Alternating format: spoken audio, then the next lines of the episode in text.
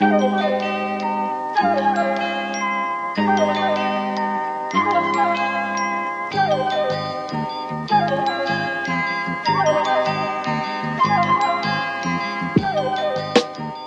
current putative frontrunner uh, at this point, or at least the people that like the press have knighted as their sort of sensible moderate who's going to save them from uh, either electoral irrelevance or scary policies, uh, is now Wes Streeting. A man, yeah, Wesley Streeting. A, a Wesley Streeting, a man whose literal only experience, other than just climbing the greasy pole of the fucking Labour Party, is being in charge of the National Union of Students. Yeah, he's he's purely a creature of student politics, yeah. Which is fantastic. It's exactly well, what we. I think need. It's because I think what, what I think no one ever understood who's who sort of trotted out that student politics thing is that student politics is only ever about, um, or at least. A, a great all the people who are like get big in student all politics. The people we don't like no, in student no, what politics. I, what I think is all the people who get big in student politics. These are the people who are just imitating what the adults are doing, which I think is why mm. Wes Streeting seems like such a haunted doll and so uncanny. do Do you kids want to be like the real Labour Party, or do you just want to squabble and waste time? Yeah, well, kind of, I mean, like it's also like student politics during a period of time. I mean, I'm, I'm trying to like. I, I was sort of tangentially involved in student politics in my final year in a very, very minor role. And look where you ended up. Mm. Hey, you're you're, t- you're talking to the uh, the former student vice president of Langside College until that college went bankrupt and merged. Well, I was yeah, three. I was sort of just like I was like I had some minor sort of officer role which involved me going to like council meetings once a term, and like I didn't go to that, but my partner. Uh, who uh, I also got elected was very, very into it in a way that like was very much um, someone who would have very much fantasized about being in the, in like the Labour Party. Mm-hmm. Uh, mm. But like, I think it was also this period of time where there was a conflict over like what the N U S should be, because crucially, um, at least like when I was at uni, like it was about the time when the uh, student fees were going up as the coalition was uh, set up. Mm. And, uh, you know, there were like demands, but like, no, the N U S should be like a lot more radical about like, you know, uh, getting fees down and like, you know, uh, reneg- for sure. Especially because yeah. like the Lib Dems had sort of like sold this promise for such a long time. And that was like placed in conflict with like other N U S people, especially like N U S people who had sort of stayed in student roles well past like graduation date, who very much had like their eye on kind of going into Labour mm. Party politics, like, and crucially like trying to revive new Labourism. And I think Wes Streeting's like a very good example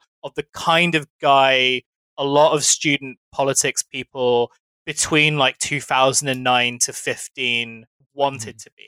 And we're Possibly gonna earlier, yeah. but... the, the, one one of the guys who like helped deliver like bringing the N U S to heel a bit. Yeah.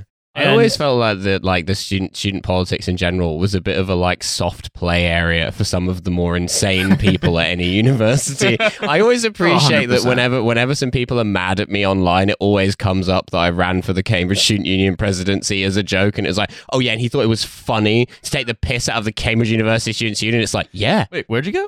No, I was at Anglia Ruskin, but it's a joint. the, the reason the reason why I was vice president at the equally prestigious Langside College in Glasgow was because I Much ran for president. College. I ran for president also as a joke and placed second. So, uh, so okay, Keir Starmer, uh, electoral advice, proven strategy. A, a man who ran for run for Prime Minister of the United Kingdom as a joke and placed yeah. second. Yes, yeah. Claim you're going to make Julia Fox everyone's girlfriend. Yeah. R- run is a joke.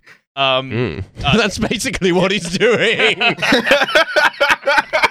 Just do what I did. Make a sort of faux socialist, realist, Stalinist poster, which I have since scrubbed off the internet. Uh, so, uh, if you find that poster, D M me. Joking, you can't. My D Ms are closed. Um, no, so look, there's there's some there's some there's some politics afoot. Uh, there's also some uh, some developments in technology afoot. I want to talk for like five minutes about the pol. By the way, hi, it's T F, everyone. Um, what? oh, yeah, sorry. This this. This wasn't just a phone call between friends. I, I was told that I was going on the Red Scare podcast. I'm very disappointed. Uh, I will be logged off. I'm sorry. I need to put some ice in this uh, this can of vanilla Coke so I can like get the noise yeah. going. I'm sorry. This is actually uh, the this is this is the the the, the Romaniacs. I'm afraid. Once again, welcome to the National Union of Students podcast. No, um, no so so things some shit's happened, right? Uh, oh, number no, one, not again. But number one, this is T F. Uh, it is Riley, Milo, Alice, and Hussein. It's the free one. And God damn it, he was right. Finally figured out my clever this is, plan. This is student T F. It's a lot like regular T F, but it's a lot more annoying. So yeah, it's that's that, correct. It, my my new plan All is... we've eaten his beans for weeks.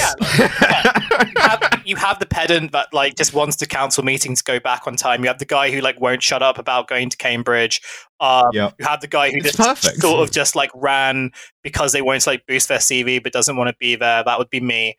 Uh, yeah. I mean, if you're at Cambridge, everyone's the guy who won't shut up about going to Cambridge. No. Um, so uh, I, I I was trying to fool Milo out of doing this the free one thing this time by making it indistinguishable from when we went into from pre-show chat into show, and yet again he has uh, bested me. I may not be smart, mm. but I've got instincts like a horse. Yeah.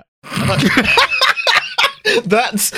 That's a beautiful sentence. That's gonna be that's gonna be running through my mind for a while. Like a horse. I'm slightly paraphrasing something Nate told me. One of his commanding officers once said to him about a certain kind of attractive woman. I knew I knew it had the like imprimatur of a military on it. Uh, so yeah. One of the things that we've done today uh, is, in addition to having all of this, um, you know, mm. uh, jiving and capering up front, uh, we are actually going to be in about.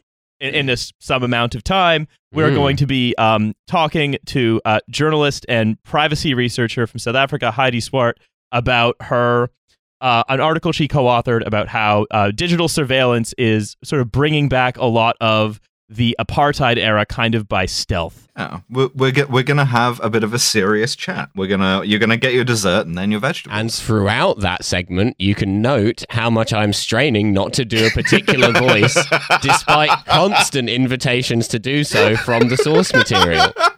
Yes, that's uh, right. But look, Father McMurphy, of look, course. That's right. Look, here's the thing. Last time we spoke, we were talking with uh, uh, Brett Scott.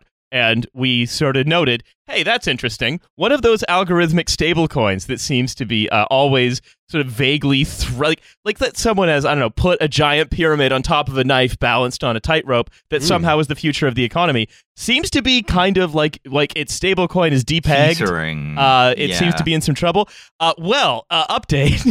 it's, um, Uh-oh. Just ca- just coming off of the crypto implosion ticker. Yeah. Um, All my apes it's, gone it's to zero.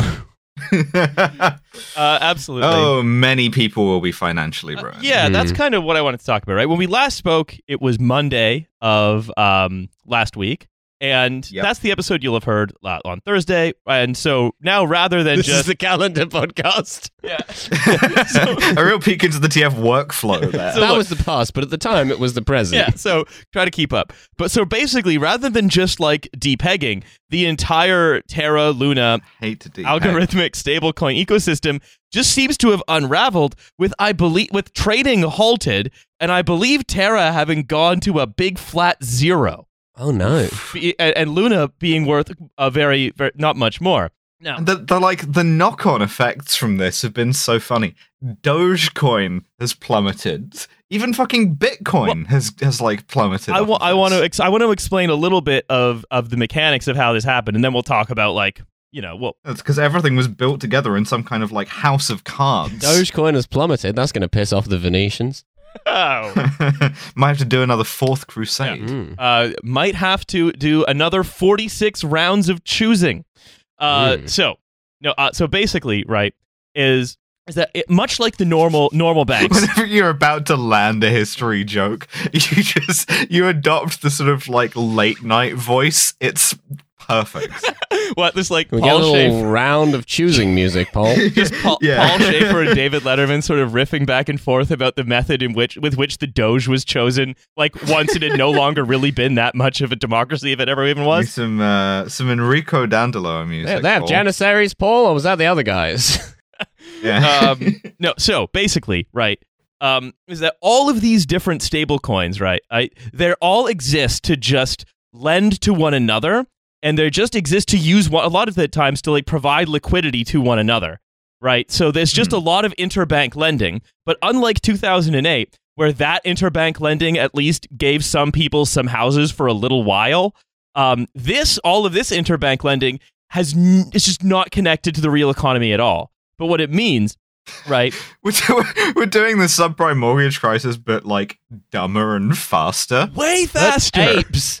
with more apes, like, like the subprime ape, like, like the various, like, like the fuse of the dynamite that was lit for the subprime mortgage crisis. Like that dynamite was laid like back in the fucking seventies. Whereas it seems like, like, like we sort of had like an inch long fuse. Uh, for this particular crisis, where it's just like like projects would bubble up, would sort of swell up and pop, kind of like just like a foam. Uh, but so right, apes so, are very irascible, you know. Yeah, a delicious haute cuisine foam. So mm. like, what would happen, right? Is let's give an example of Tether, which, by the way, at the time of recording, has also depegged. Uh, oh, Tether, no. of course, being the by far the hugest stablecoin, bill- tens of billions of dollars of value in in Tether. Well, I presume it'll all be fine once Tether produce all of the evidence of all of that uh, cash value backing that they have. So they ha- they basically, they have, if you remember, they have some cash, some precious metals, but most of it is just in short-term commercial paper, which means like debts. And the thing is, like like like lending like lending and, and, and credit.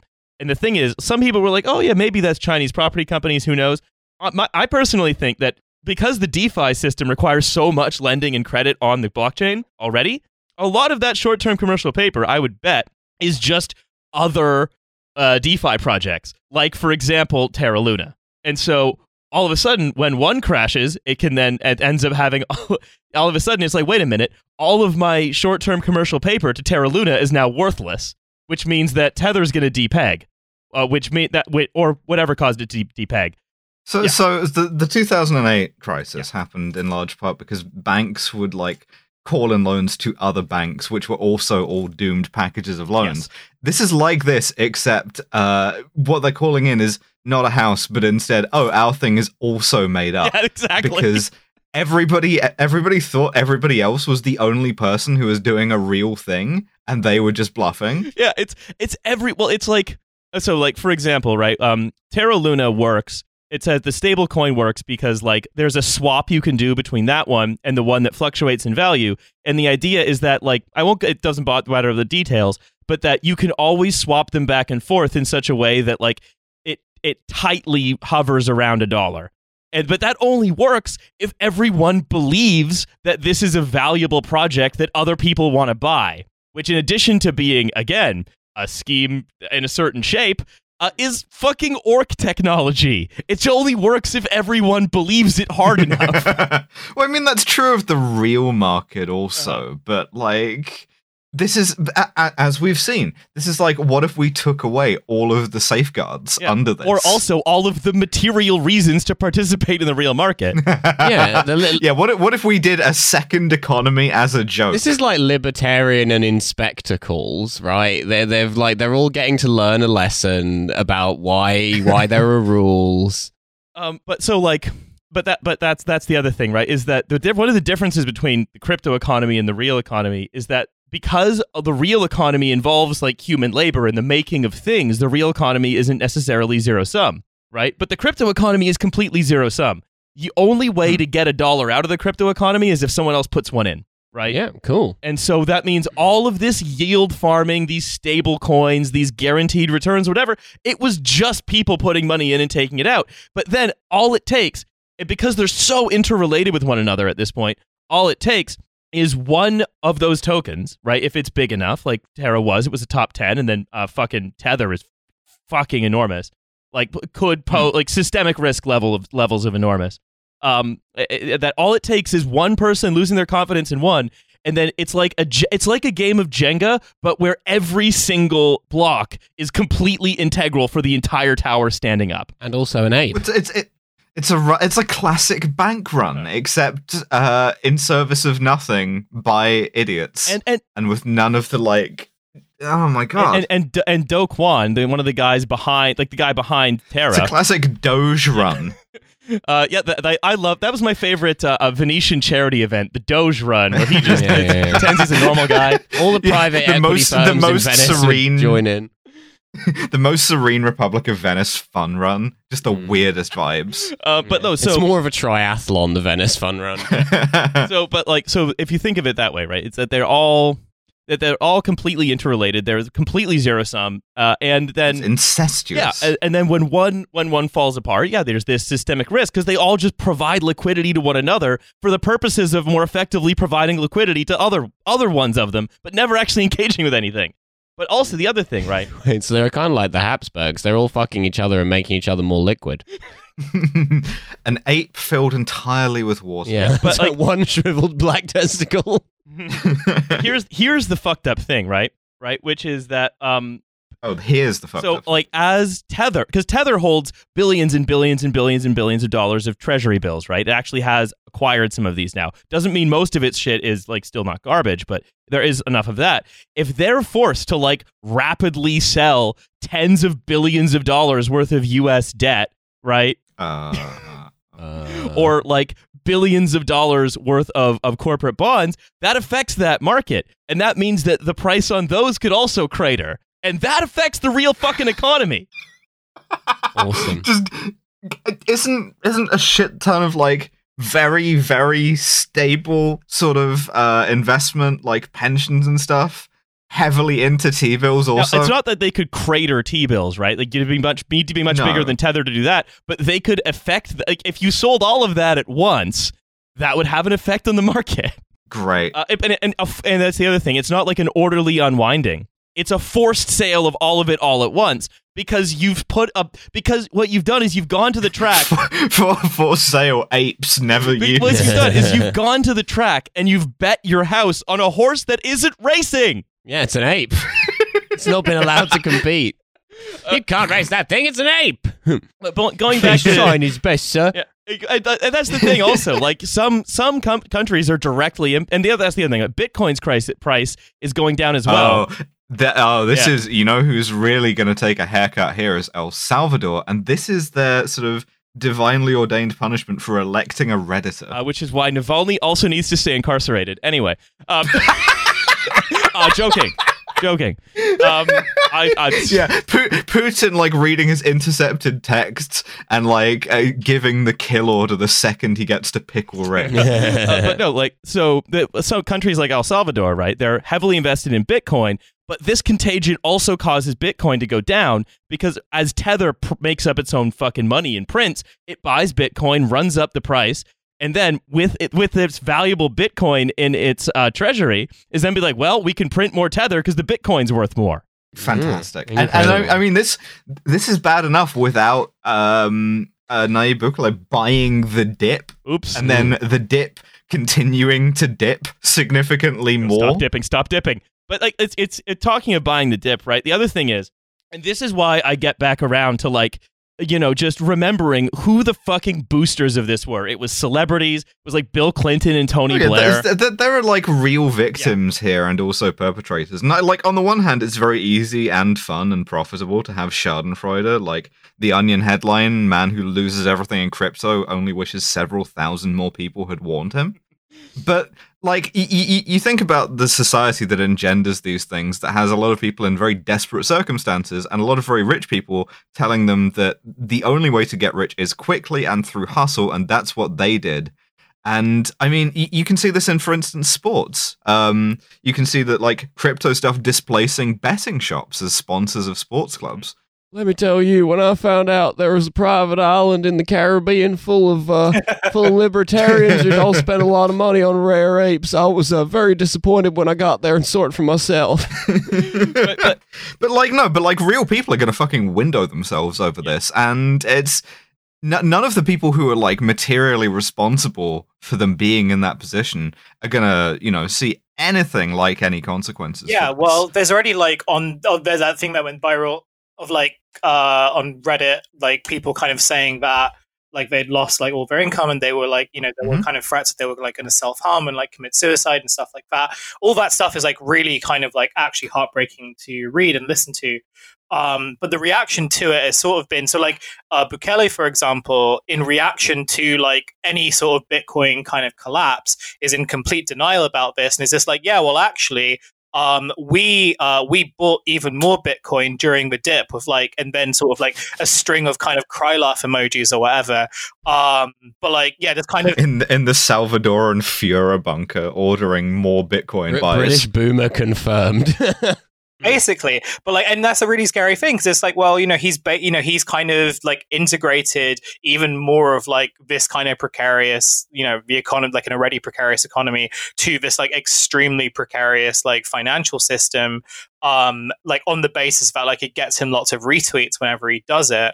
Uh, but like, you know, there is that kind of broader thing too, which is that so much of like, you know, to at, at the basic at the basis of all sort of crypto projects is really this kind of, you know, you sort of like getting people who have this unwavering belief in like, you know, that this is the future and like this isn't just the future that will benefit them, but this is, you know, by kind of like partaking in crypto and block, you know, blockchain tech and everything, they are like advancing the progress of the world. Yeah, um, you know what, Riley, that's why you're wrong. This isn't orc shit, because orc shit, all of their technology depends on everybody who's using it, like, believing it. This is more like, uh, like designing a thing that only works if the, like, rubes who are getting ripped off by it believe it. And, like, and for yeah, as long and, as possible and, until you get out. And I think, like, the scary thing about it is, and, you know, I think it was either, like, Ryan Broderick's newsletter or I think, like, the Real Life newsletter who, like, they wrote about this like a few months ago, which is like, well, what happens when like a millenarian project like collapses, right? Or what happens when like you basically have like a cult that collapses and when prophecy fails, right? And you know, the, the, the, like usually that's that's I think when you really like you really enter like quite a bizarre vibe shift. And I was just thinking about like, well, what happens in like what happens in El Salvador when this already kind of like very overtly authoritarian oh, government, like their sort of like basis of existence completely falls apart, you know. Oh, it's going to look like the fucking Heaven's Gate away team in the presidential palace. It doesn't bear thinking. I, I'm sorry, the, the fucking uh, El Salvador Fuhrer bunker about crypto is really distracting me. mine, mine apes. What about the lions? And then they're like, mine Fuhrer.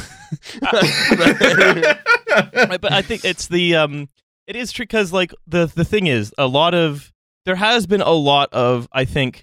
But like very, um, very sort of personal invested investment of almost, and again we've discussed this before, an almost religious desire for salvation into crypto because it's the last promise of here is capitalism without institutions. It will be capitalism. It'll be the capitalism you always dreamed of.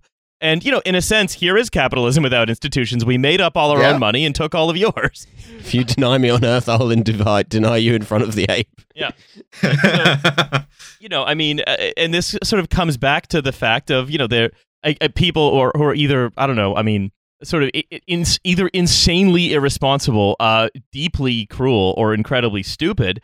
Uh, such as uh, Matt Hancock. Love that Jonathan Safran Foer book. Say, saying, you know, Matt, Matt Hancock, for example, saying just last week, as he talks about the need to integrate stablecoins into the U K system of payments, yes, you may lose everything, but you may not. I don't know. It's see- Matt, Matt Hancock here, both victim and perpetrator. uh, yeah, one of the rare ones. Um, yeah. And, like, I don't know, it just, I, I can't like, sort of get, get over the fact that, like, there's that, you can't, You can't blame the people who who sort of, you know, fall for it, right? You can't, because they are following every single authoritative voice, right? They are following the ideology. They are they are doing the thing that we said yeah, they should do. Mark Wahlberg went on, on T V in the Super Bowl, and, like, you know, nobody stopped him. Hmm. Nobody, like, regulated that. That was perfectly legal, and if it's legal, then it must be a safe enough investment. Yeah. I don't know. It's, um... It's just, it's it's seeing it actually happen. It'd be like Elon Musk, gonna like hustle, yeah. gonna be on my grind set. Um, you know, maybe you know one guy who made a lot of money off of it. So yeah, yeah. no, totally. I mean, and, and seeing, but seeing it actually happen, right? To seeing this actually mm. occur, um, you know, it's just, I don't know. I mean, I'm I'm at the point now where it's like, uh, I, where it's you're taking just remembering who it's actually hurting, uh, taking very little solace in that. And remembering that, like, but that, that this doesn't like like the subprime crisis doesn't work unless there is a whole bunch of people who lose everything because it's ultimately a massive upward transfer of wealth. This is just it's this it's it's very similar, right? It's you're telling a story. It's you you're te- it's because most forms of credit are essentially about telling a credible story about what's going to happen in the future. And um, when you're just, it, it, and, and in this case, right, you are telling a credible story about what's going to happen in the future with your fucking token. But also, you're set, you're if you're a bank in two thousand six, you're telling a, credi- a credible story about what's going to happen in the future regarding this mortgage being paid back or whatever.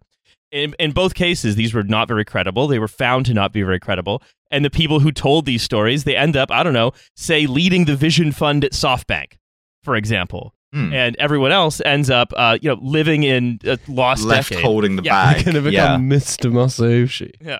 Uh, uh, so I don't know. I, I want to talk also uh, about um, uh, uh, the uh, an article, an article that has um, I've noticed. Mm. I love to talk about an article. Mm, I love to talk about an article.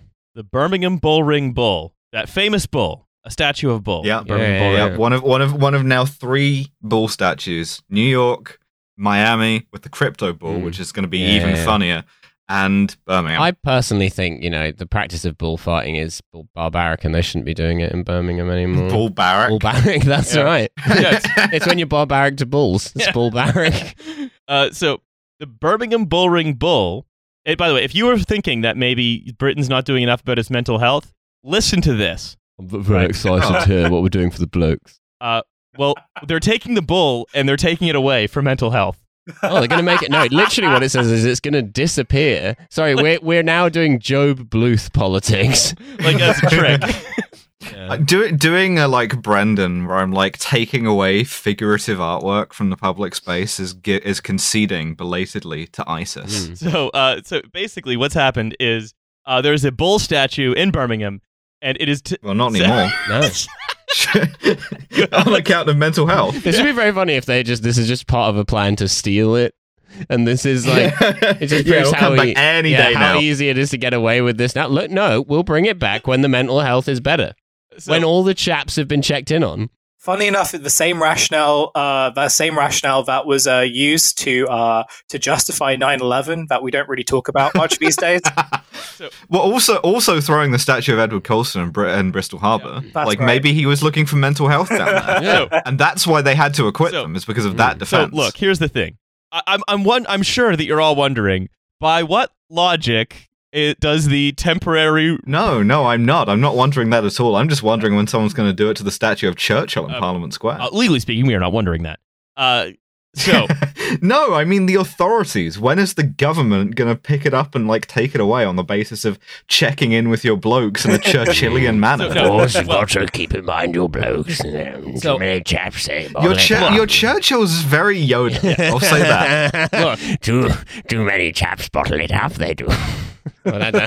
Fucking uh, hell. If, if, One if of the only... more cursed voice combinations. Too many chaps bottle it up, they do. Look. Mm. You're gonna hear about really, in many ways, Churchill was Britain's baby Yoda. Okay, look, yeah. you're going to hear about the rationale whether you fucking want to or not. Mm. And it's because charities and mental and health bosses have said it will remind people to use, quote, no bull when talking about mental health. Yes, oh, let's fucking go! Come on! This is so good! This is Nathan for you now! This is awesome!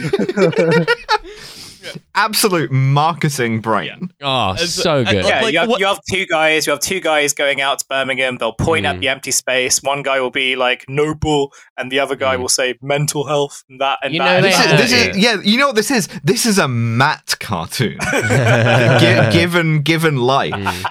They had like a talking. They had like a talking penguin, like a soft toy that they were throwing between each other while they were brainstorming this one. They're like, no, no, the person who holds the penguin talks. It was that. It was that kind of a meeting. You just know it. Well, here's the thing, though. Do you the, the bull isn't actually going to be gone. It's just going to be oh. covered by a box. No. So they've replaced the bull. Uh, don't, a- big... don't ask what's under the box. They've replaced the bull with a big box. Uh... The shame cube. That's the mental health box. And uh, this is also... They've, They're and... going to remove the box at the end of this thing and the bull's going to actually be gone. Here's and the... then they'll be sorry. Here's the thing they've done. They've put... Darren Brown Hold on. strikes again. That's not the best part, is they've put like the Samaritan's number on the side of the box. I, I understand that your heating bills have doubled, but... Have you considered uh, Wait, box? Yeah. They're taking marketing no advice from the Pitt Rivers Museum in Oxford, where we, we went there, and uh, so the Pitt Rivers Museum was really famous for having an exhibit of shrunken heads. from like Southeast Asia somewhere or Indonesia. I'm not sure where they got them, but anyway. Um, and uh, and they, there was a campaign by the students to get the shrunken heads removed from the museum. And so now where the shrunken heads used to be, there's like the massive cabinet that's boxed up and it says on the side, "Have you come to look at the shrunken heads?" in huge letters. And then there's like a really long explanation of why the shrunken heads aren't there anymore. And this is so much funnier than having a shrunken head exhibit could possibly be. Yeah. It's so essentially what has happened is, um, yeah, some like I don't know, they if they just forgot to think of something and then improvised yeah. in the room. Mm. But now, if you wanted to go see the bull, the famous bull at the Birmingham Bullring, uh, you would only see a box with the Samaritan's number on it. So you would mm. be reminded uh, not to use any bull uh-huh, mm. when talking about mental health. When are we going to do a live show in Birmingham? I think we have to visit a city with this kind of dynamism, energy, uh, commitment to the brand. The problem is people are using too much bull when they talk about the mental health. I mean, it's just, it's, what I love is just like the extent to which mental health just ends up becoming this kind of catch-all for all of the... Yeah, because it, it has no cause, and it barely fucking has any treatment because you can't get any on the N H S. So it, it's just this thing of like, oh, do you feel down sometimes? But like not in a dangerous way where you might want to like, you know, hurt yourself or anything. Just like, do you ever get sad? Of course you fucking do. Everything's terrible. Well, maybe what you need right now is to like practice some mindfulness. Phony going up to a guy who's about to jump off a bridge and going, "Don't worry, we've hidden a bull." I know, I know what you're going through, and believe me, I thought there was no way out too. I've been to that place, but then I found out that they've encased a bull in a box. We've put a bull in mind jail. That's right. It's Schrodinger's bull well, now. I, I was saying, it's because it's like the mental, all this mental health stuff, right? It's because it is these, as you said, I think it's not a problem with no causes. It's a problem with many causes, mm. just the causes... No, no, no, it's a problem It's a problem whose causes are an intellectual lacuna. Yeah, yeah, exactly, It's a problem yes. whose, like, whose causes cannot ever be it's addressed. It's like that James Dean film, Rebel, whose cause is an intellectual lacuna. Yeah. So it's, it's, it's, these are problems whose causes... What are you rebelling against as an intellectual lacuna? You're not allowed to know that. it, it, it is, it's not like you're not allowed to know that. It's like more like it is not allowed to be knowable. Mm, yeah. Um. Anyway, so yeah, there's this there's this great big morass of, of these problems, and what's so great because it because like the people who like want to just say, well, mental health is the root cause of all these problems, not a symptom of other deeper material issues, mm. is they love making the big gestures because it's free. You can be like, we are actually, look, reports, reports of depression I in mean, Birmingham. What can a few sheets of plywood cost to encase a bull and a bit of paint to write the Samaritan's number on there? Not much, I would imagine. Yeah. A lot cheaper than therapy for all those people lot, in Birmingham. Or, or a lot cheaper than just, I don't know, making it so that they have somewhere to live. No, no, no, no, no, no, no. Let's give a bull a place to live. Well, they're putting so many therapists out of business. Like every therapist in Birmingham is going to be like, oh, fuck, they've encased the bull. I'm fucked.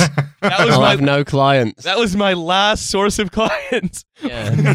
People who were like, I'm almost better. I just wish they'd encase yeah. a bull. That's right. C- C- C B T, casing bull therapy. That's right. I just, I, I wait, we should encase more stuff. Mm. You know, show yeah. the world we care. Mm. What, yeah. el- what else would you encase, uh, Riley?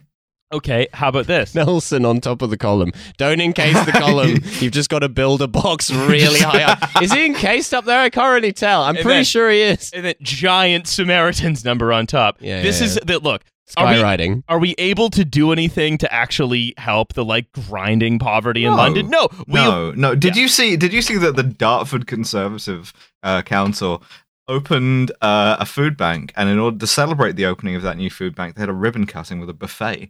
I did see that. Yes, I did. I mean, and it was, and that's oh. that's worse. That's done more to harm more people's mental health than the bull thing could possibly have done to help Look, it in an afternoon. That alone means that we're going to have to encase like fifty pieces of sort of recent public art in the U K. Oh, yeah. gonna have yeah. to. We could do Eric Gill's statue outside the B B C. We could just yeah, do that, an- box that up. The Angel of the North, boxed.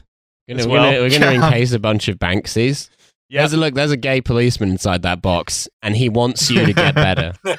He yeah. wants you to take time oh for yourself. My God. Okay, all right, all right. What about this? What if it? T- what if like every like everyone in the Conservative Party really loves the No Bull campaign, where they put the bull in the box so you don't talk about bull when you do your mental health or whatever. What if they're like, listen, this was great. We're going to take this country wide. We are boxing up every piece of public art. Yeah, that's right. I think it should be done. I think yeah. we should do this. But we're gonna. That's that's the new like uh, T F demand. Yeah. When will you box up every piece of public art in the U K? It's all shit. It's all shit. It deserves. I it. have an idea. What if we start with images of like humans and we box those up? Right? Yeah, what if we did that? And then what if we, we turned all of the churches into mosques yeah. also? That would be fun. They're going to take um, all the performance artists and put them in a big box? Yep. Yeah. Yeah, we, we could we could ban music. Yeah, all the actual human statues in Covent Garden. Creeping Sharia um, yet again. Probably, we could. a bunch of bunch of ISIS guys trying to smash up a human statue with a hammer. Well, no, how about this? How about this? Jordanian chef on Memory T V yelling about how Saddam Hussein, God rest him, would never have put a bull in a box. Come on, how about this? How about this? How about this? A human statue encased by a human box. Oh, that's right. with, mm. that's with then a human just with the Samaritan's number written on his shirt parading around outside. That itself Perfect. is public art. Yeah, you should. Yeah, that, that's a form mm. of public art. It says a lot about. Yeah. And a lot it, about I'll tell you what, it does more to benefit my mental health than anything else that we've. Uh, we've Prince Harry about. crying as he encases Ed Sheeran in a box, who's begging not to be in. He's like, "I'm sorry, wait, mate. Wait, technically, wait. you are art, and it's for the good of mental health." When you think about it, David Blaine was the first person to invent mental health. He That's was. That's right, he was. Yeah, yeah he was. Uh, uh, shall we... Who's ready for a jarring shift in tone? I'm very... I'm so ready for a jarring I love shift. a jarring let's shift let's do, Let's do the vibe shift. Yeah. We're going to put this segment of the podcast in a box for everyone's mental health. yeah. I'm going to saw the podcast in half. Yeah. So, uh, I'm going to throw to us in what for you is the future, but for us was the past, mm. uh, and our conversation with Heidi about digital surveillance in South Africa. And we're, we're going to see you, this group of us, mm. in the present, but our future is going to see you in your further future after you're done listening to that. It'll become clear when we do it. And That's there's so one clear. character you'll notice the absence of in this next segment. Hello, everyone, for this second segment of the show. Which we definitely uh, recorded second. Yeah, I was going to say, I really enjoyed the first segment, by the way. What was I your think, favorite part I of the first segment? I think we're all really on fire. I, it's hard to pick a favorite, I think.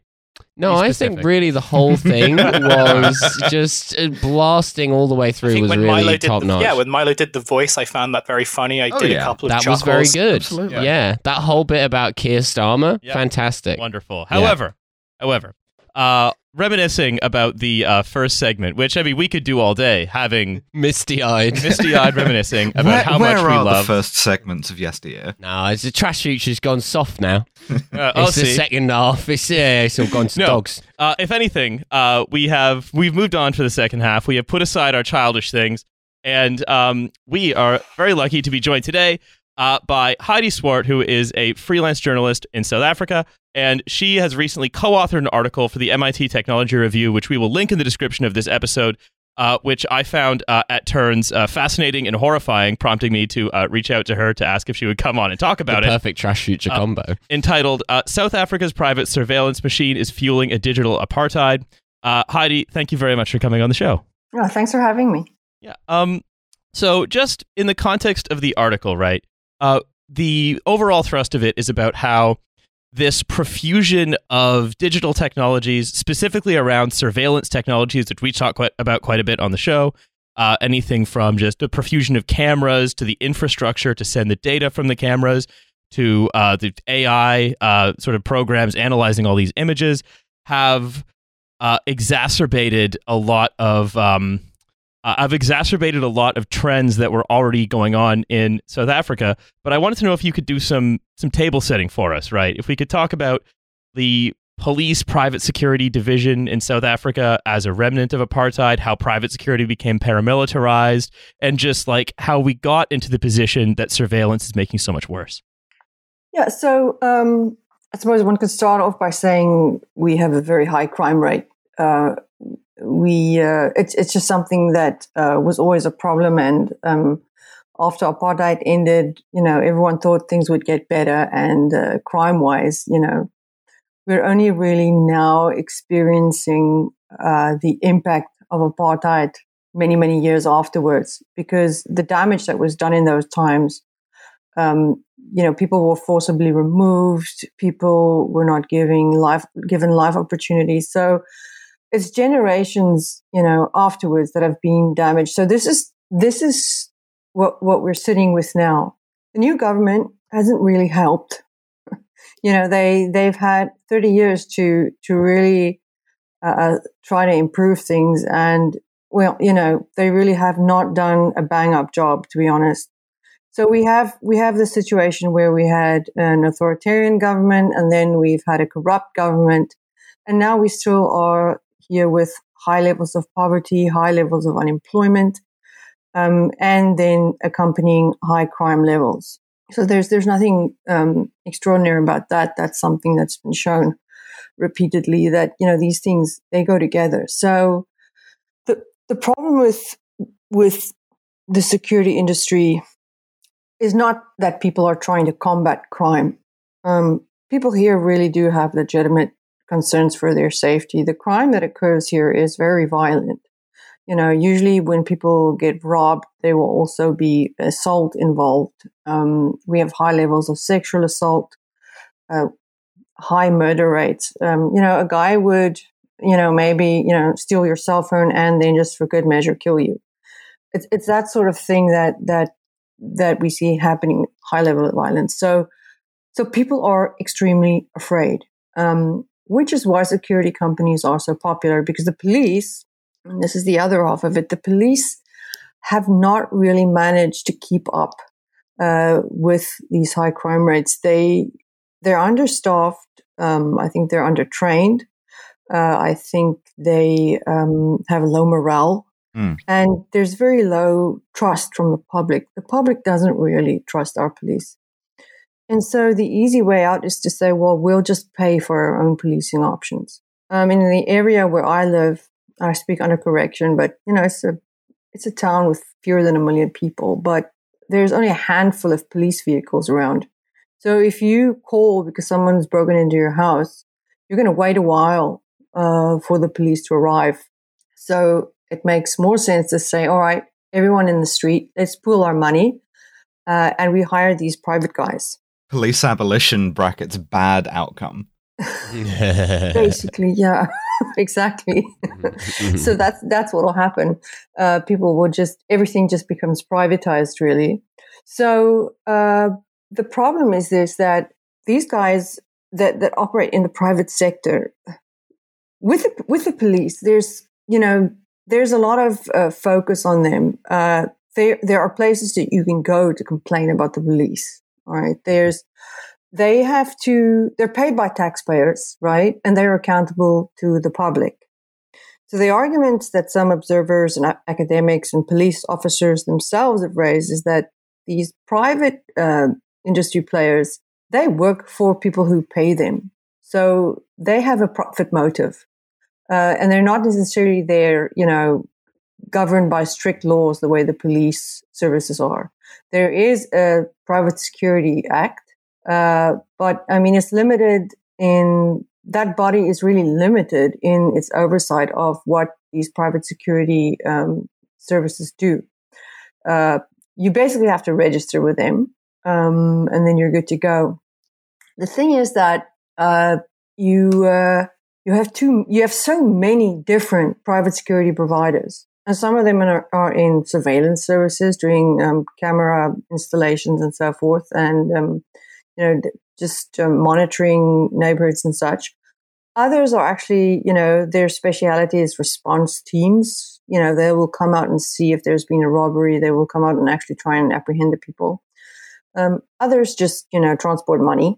Um, that type of thing. So, you know, and, and yet others just, you know, stand around buildings guarding them. So there's a very, there's a wide, uh, um, vari- wide variety, but there's, there's quite, there's a spectrum really where these guys work. Uh, and like I said, there's, there's probably right, there's roughly half a million of them, uh, of these security guards active in South Africa, which really just dwarfs the police force. Uh, are all of them armed, or like some large percentage of them? Is, is there such a thing as an unarmed guard in South Africa? Yeah, not not every, not all of them are armed. Um, you, you have to have a gun license. Uh, this is the thing. You, not everybody can carry a gun. Some do, uh, but you will also, many guards will, will just simply have a radio with them and maybe a nightstick. So f- fortunately, it's not a situation where we have half a million guys running around with machine guns. So it's not that. Mm. Um, so they can be armed. Um, I am not entirely familiar with how the legislation around that works, but I would imagine that they would have to, at the very least, have a license uh, for their guns. Um, and, you know, for, for to have a firearm license, you it's a bit harder here to get a firearm, well, legally, I think, than it would be um, in, in I, don't, I don't know, the U S is big, but so, so I mean, you have to go for, um, you don't have to go for, a, a, you know, complete physical and stuff like that, but you do need mm. to have some letter from from mental health professional and so on, just saying, okay, look, you you you're fit to own a gun, uh, and you can't own five. You have you can only have one. You know, oh, oppressive. So it's yeah. So so there is there are limitations there, but but they are allowed to use um to use weapons. Yeah, but not all of them do. So I, I want to talk about the um, some of the specifics, right? Drilling into this surveillance question, right?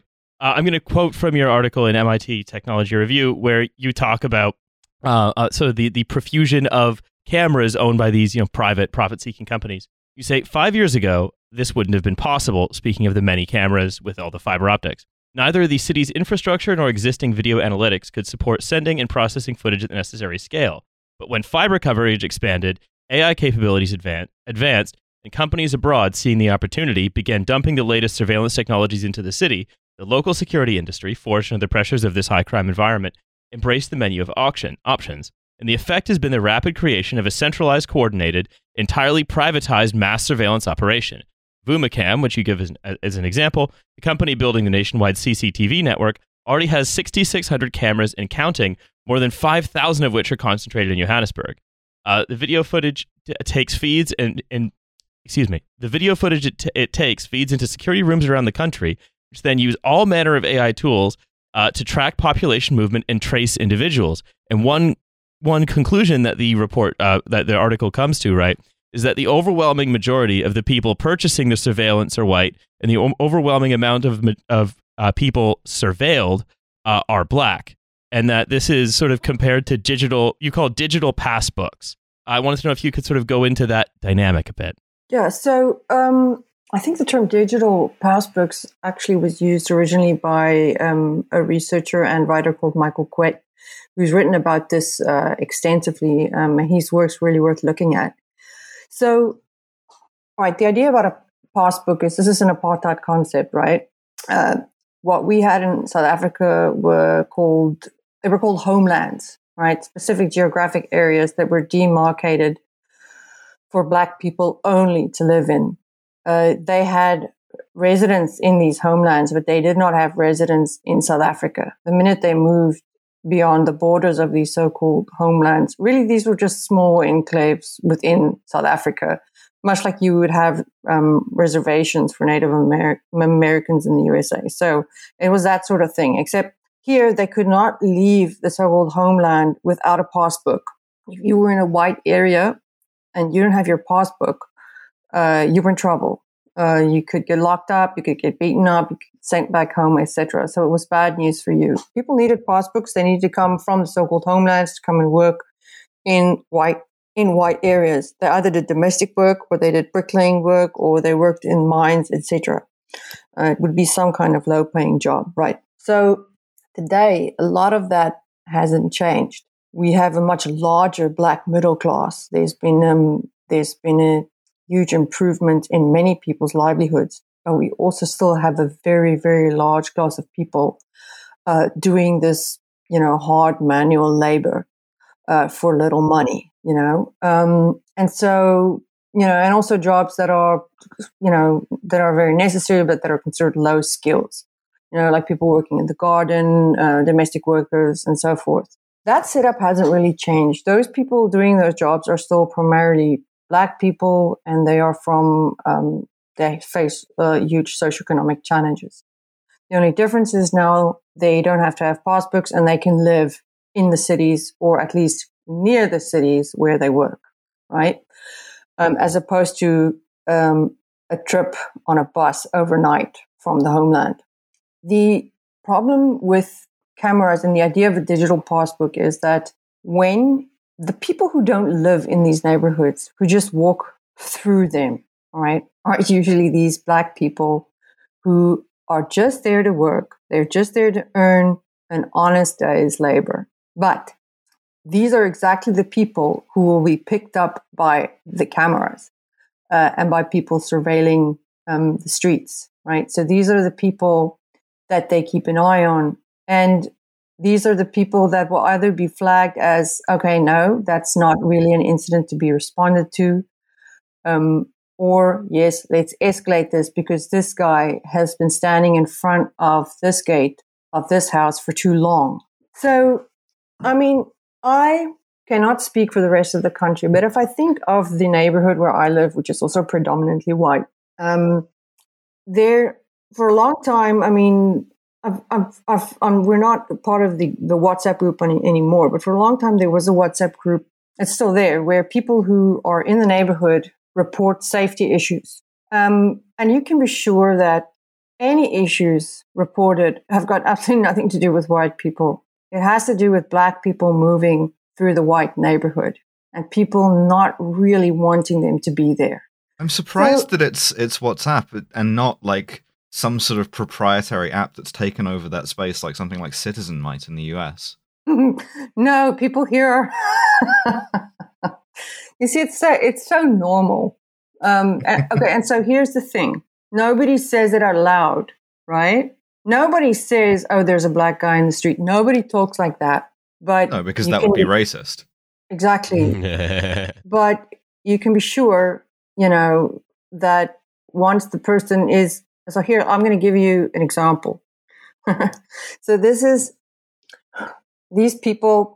This is on the WhatsApp group, right? So lady in house A says, okay, right, there's a very suspicious, clapped out City Golf coming by here. Four guys inside. They don't look like they belong here, right? So then a couple of minutes later, um, the man in house B says, no, they just passed us. I don't like the look of them, right? And so it goes. Yeah, they're all wearing football shirts from that uh, team from the neighboring town. Yeah, exactly. Yeah, these people just have very good eyesight. I appreciate that. Then, like, after the, like, then finally the sixth or seventh person says, okay, those guys are the guys, uh, they're coming to fix my gate. Don't worry about them. Uh, so what essentially what we're saying is like companies like, you know, Vumacam, which we'll sort of go into a little bit, have kind of taken that WhatsApp group and said, what if we automated it and put it everywhere in the country? Well, I- well yeah, that's that's that's what the that's what the fear is. My that is my worry is that you look in our constitution, we have freedom of movement, all right? Um, but I mean, I've worked as a as a white reporter in affluent white neighborhoods many moons ago, all right? I've lived as a white person in more affluent white neighborhoods. I know people who are white who live in more affluent white neighborhoods. And the idea that there is a discomfort with people who are of another color and who are of lower income groups walking through the neighborhood, that that is something that you see. You see that as a white person. It is a fact. Um, and for me, the cameras are, for me personally, this is my personal view, this is an extension of that.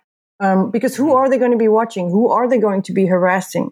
You know, the, and, and the, the, the fact is that, like I said, we have freedom of movement. People are allowed to go where they want to go. They're allowed to walk through a white neighborhood. Um, the problem is just this. We have no way of ascertaining whether these private security companies actually, you know, how are they going to judge who will, they will stop and who they won't stop? Who are mm. they going to talk to? Who are they not going to talk to? Who are they going to say, okay, move along, you don't belong here, and who not? Everyone is basically seen as a criminal, and that's that's a, the, that is an aspect of predictive policing. Everyone's a potential criminal. But against the Sorry, back- did you say there's a place where everyone's seen as a criminal? I, I, I'm just I'm just curious as to whether you think it's like um, whether you'd agree with the impression that I got, which is that that WhatsApp group, that sort of like state of vigilance, is what security companies, that's a desired outcome for them, because the more afraid you are, the more vigilant you are, the more security you're going to want to you're, you're going to want to buy, surely. Well, yeah, I mean, exactly. It's something that people really, um, security companies have everything to gain and nothing to lose by people's fear of crime. I mean, without it, um, I don't think their their business models would work.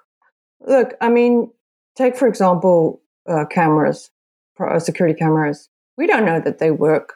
The the the um, the empirical, you know, research, you know, that can really, you know, affirm whether their effectiveness in preventing crime or stopping crime or maybe even catching criminals. That's, you know, that that the evidence is sketchy at best. It varies. I mean, uh, so for us to be able to say, I'm going to install these cameras here and it's going to make you safer, that's a sweeping statement for which there really is no ground. It's the most um, dangerous criminological question you can ask is, hey, does any of this work? Like at all? Well, yeah. We're excited to... We don't know. And so what's happening is we're, we're giving up our privacy here for mm. uh, um, for what? What are we giving it up for? I'm very excited to start my South African security company where I go around to big houses and go, hey, it's a pretty nice house you got here. It would be a shame if some black guys were to loiter outside it. You know? uh, well, I um, I could arrange that. I, I, I, if you want to talk about privacy, I think one of the um, one of the sort of stranger happenings, of course, in this story is that as as these companies like, you know, uh, not just Vumacam, but also uh, uh, what some of the others, um, uh, N E C X O N uh, or uh, iCentury or whatever. Oh, that doesn't sound ominous at all. Yeah, where it's actually one of the big fight, one of the people, one of the co- organizations that initially pushed back against this profusion of cameras and analytics and everything was actually the Highways Agency, and they d- they said that we will not allow these companies to use the that South Africa's highways to infringe on citizens' privacy. Yeah, so my take on that was that um, that was an interesting case because the you know these. type of government bodies aren't really known for giving a crap about people. Mm. Um, so to me, it's it was we simply in- cannot relate. Yeah, well, yeah, hard, it's hard to explain, but the government usually doesn't care. So it was really um, my take on that was that there was some pressure on them. And this is my sort of opinion. I think there was some pressure on them from the local communities that and community members that didn't want the cameras. And in response, they tried to, you know, stop granting permission to Vumacam to actually erect these cameras. Uh, it was poorly litigated from from the roads agency's side, I think.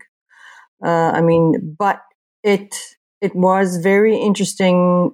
Um, it was very sort of, it gave you a lot of insight into how the security sector actually thinks about surveillance and privacy, which is really uh, privacy is you know privacy is is something that you can give up you know easily. It's not really. I mean, there's no question. It's a no-brainer.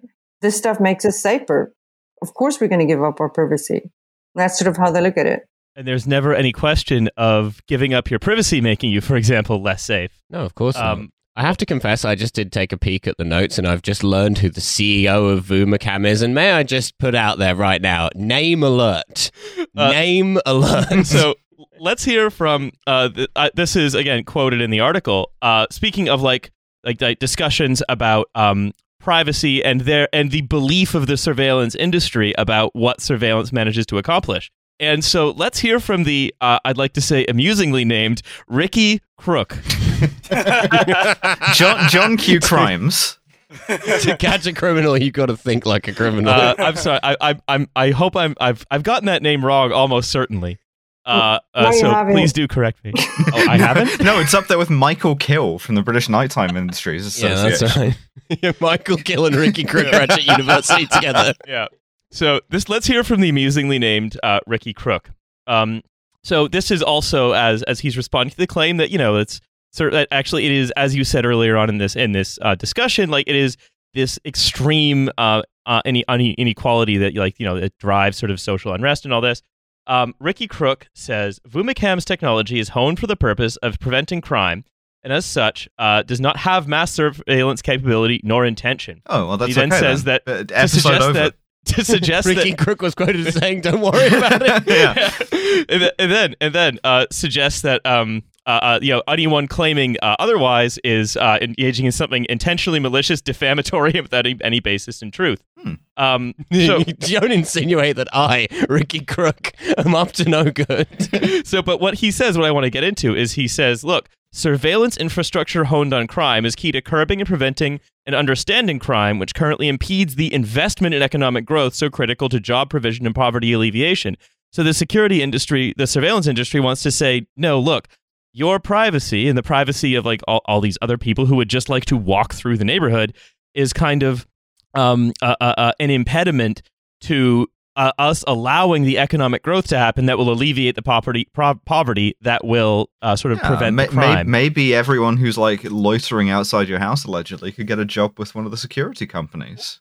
Well, this also sort of just like culminates every because like one thing I was thinking about while Hardy was talking was, um, you know, the kind of like sales pitch of this is really kind. You know, it's it it it's in in the same way that every kind of surveillance tech sort of presents itself. It is like an exploitation of um, like very real vulnerabilities, um, and the idea that like, well, like if the state isn't going to be there to kind of fulfill its basic like purposes to its citizens, then you really have no choice but to sort of let these private sector goons do that. But then simultaneously, and I think this is happening in the U K as well, where like the kind of biggest industries in like tech are, you know, fintech and funnily enough surveillance tech, and obviously they have like a relation, but the fact that like government ministers in the U K have sort of like um pointed at these two, you know, emerging kind of sectors and, you know, believing that ultimately these are the sectors that are going to like keep the economies afloat.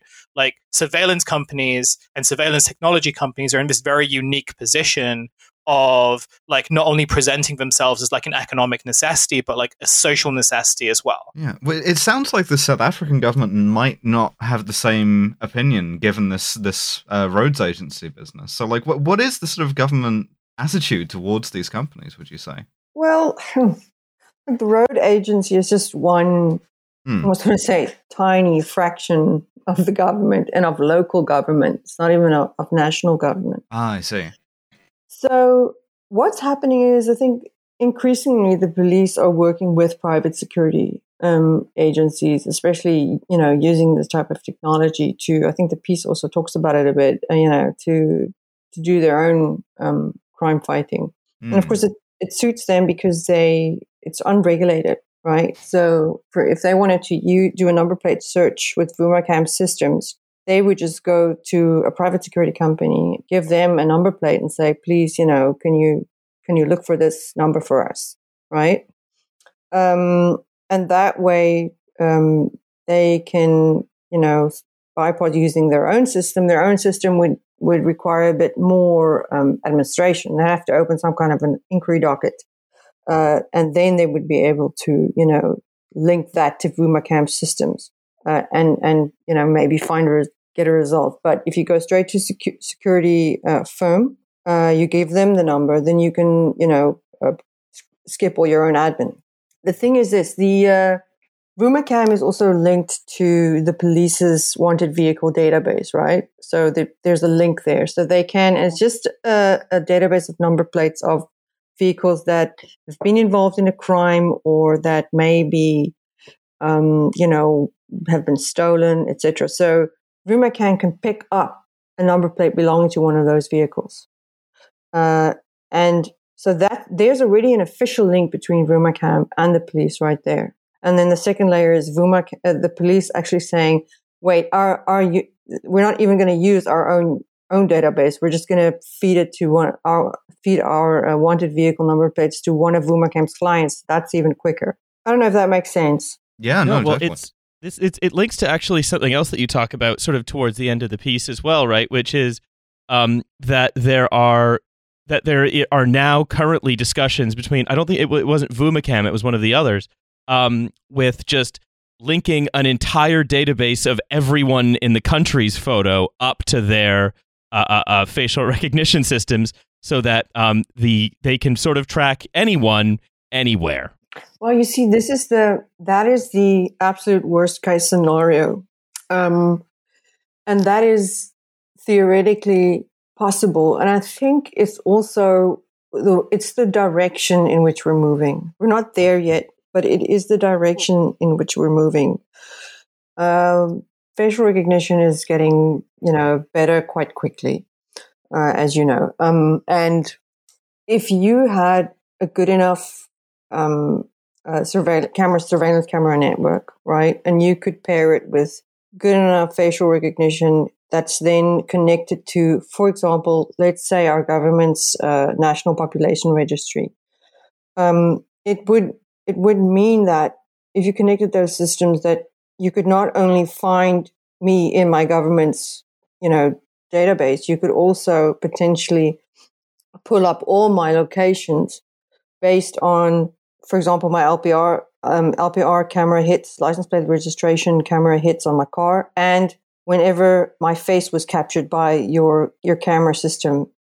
Um, and this need not be these need not be cameras that are, you know, facing the street. I'm talking about cameras pe- placed at A T M as you enter and exit shopping malls, um, et cetera. So so they might not capture your, you know, every single step, but you will certainly they will certainly have enough data points, you know, to sort of pinpoint your movements. Um, the point is just that it it's becoming easier and easier to integrate these different systems. And these systems are becoming more and more capable. And the relationship between government and the government wanting these services and the com- the private companies offering these services are getting stronger and stronger. So, so for me, that is that is you know the that's where it's it seems to be moving. We don't know um, if it's going to get there. We don't know when it's going to get there, but it certainly is something to look out for. And one of the things that you've described, just sort of by way of um, sort of thinking about the, well, well, what next question another way, is that uh, quite often, you know, you, you even you say this towards the beginning of the piece as well, is that it pro- uh, international private security companies love to just come and just try shit out in South Africa. And that, and that South Africa can end up being a bit of a model or a testing ground for how surveillance gets done in the rest of the world. Yeah, so that idea... Um Okay, so look, we have a lot of, there are a lot of people, entrepreneurs in South Africa. People want to make money here, right? I mean, Vumacam is one case. Uh, there's another uh, company called A I Surveillance. I think the, we also, inter, um, my colleague inter, interviewed this guy in the piece from A I Surveillance. And those guys, they're entrepreneurs. Uh, yes, overseas companies are looking for sales here. But the people that are driving it are South Africans themselves. Um, I think overseas players just provide the technology. They're just here to say, all right, where can we sell? Uh, it's um, so yeah, it is, is it is in part, yeah, let's dump our tech into the country, but it is also uh, local people and our government as well, our government agencies as well. They are all too uh, eager to purchase the stuff. Mm, sort of a symbiotic relationship, like you mentioned with the police. Yeah, it's a lose-lose. For the rest of us. Yeah, whoever wins, we lose. Fantastic. Yeah, that's right. Well, uh, Alien versus Crook. Yeah, Alien versus Crook. Uh, I just wanted to say, um, I think that's about all we have uh, time for in this segment. So, uh, Heidi, I wanted to thank you so much for coming and uh, talking us through this today. This was very interesting, if also chilling. Yeah, thanks for having me. It was great talking to you guys. And yeah, thanks for taking the time. Oh, anytime. Thank you. You can uh, check out uh, Heidi's article and uh, the show notes. And we're also going to link her Twitter there as well. So give her a follow there. Uh, anyway, I'm going to throw... Yeah, check up on her movements. uh, legally speaking, do not do that. Oh, do not do that. Legally speaking, that is not uh, allowed to do unless you're a Vumacam. Uh, terms and conditions apply. Uh, Ricky Crook accepted.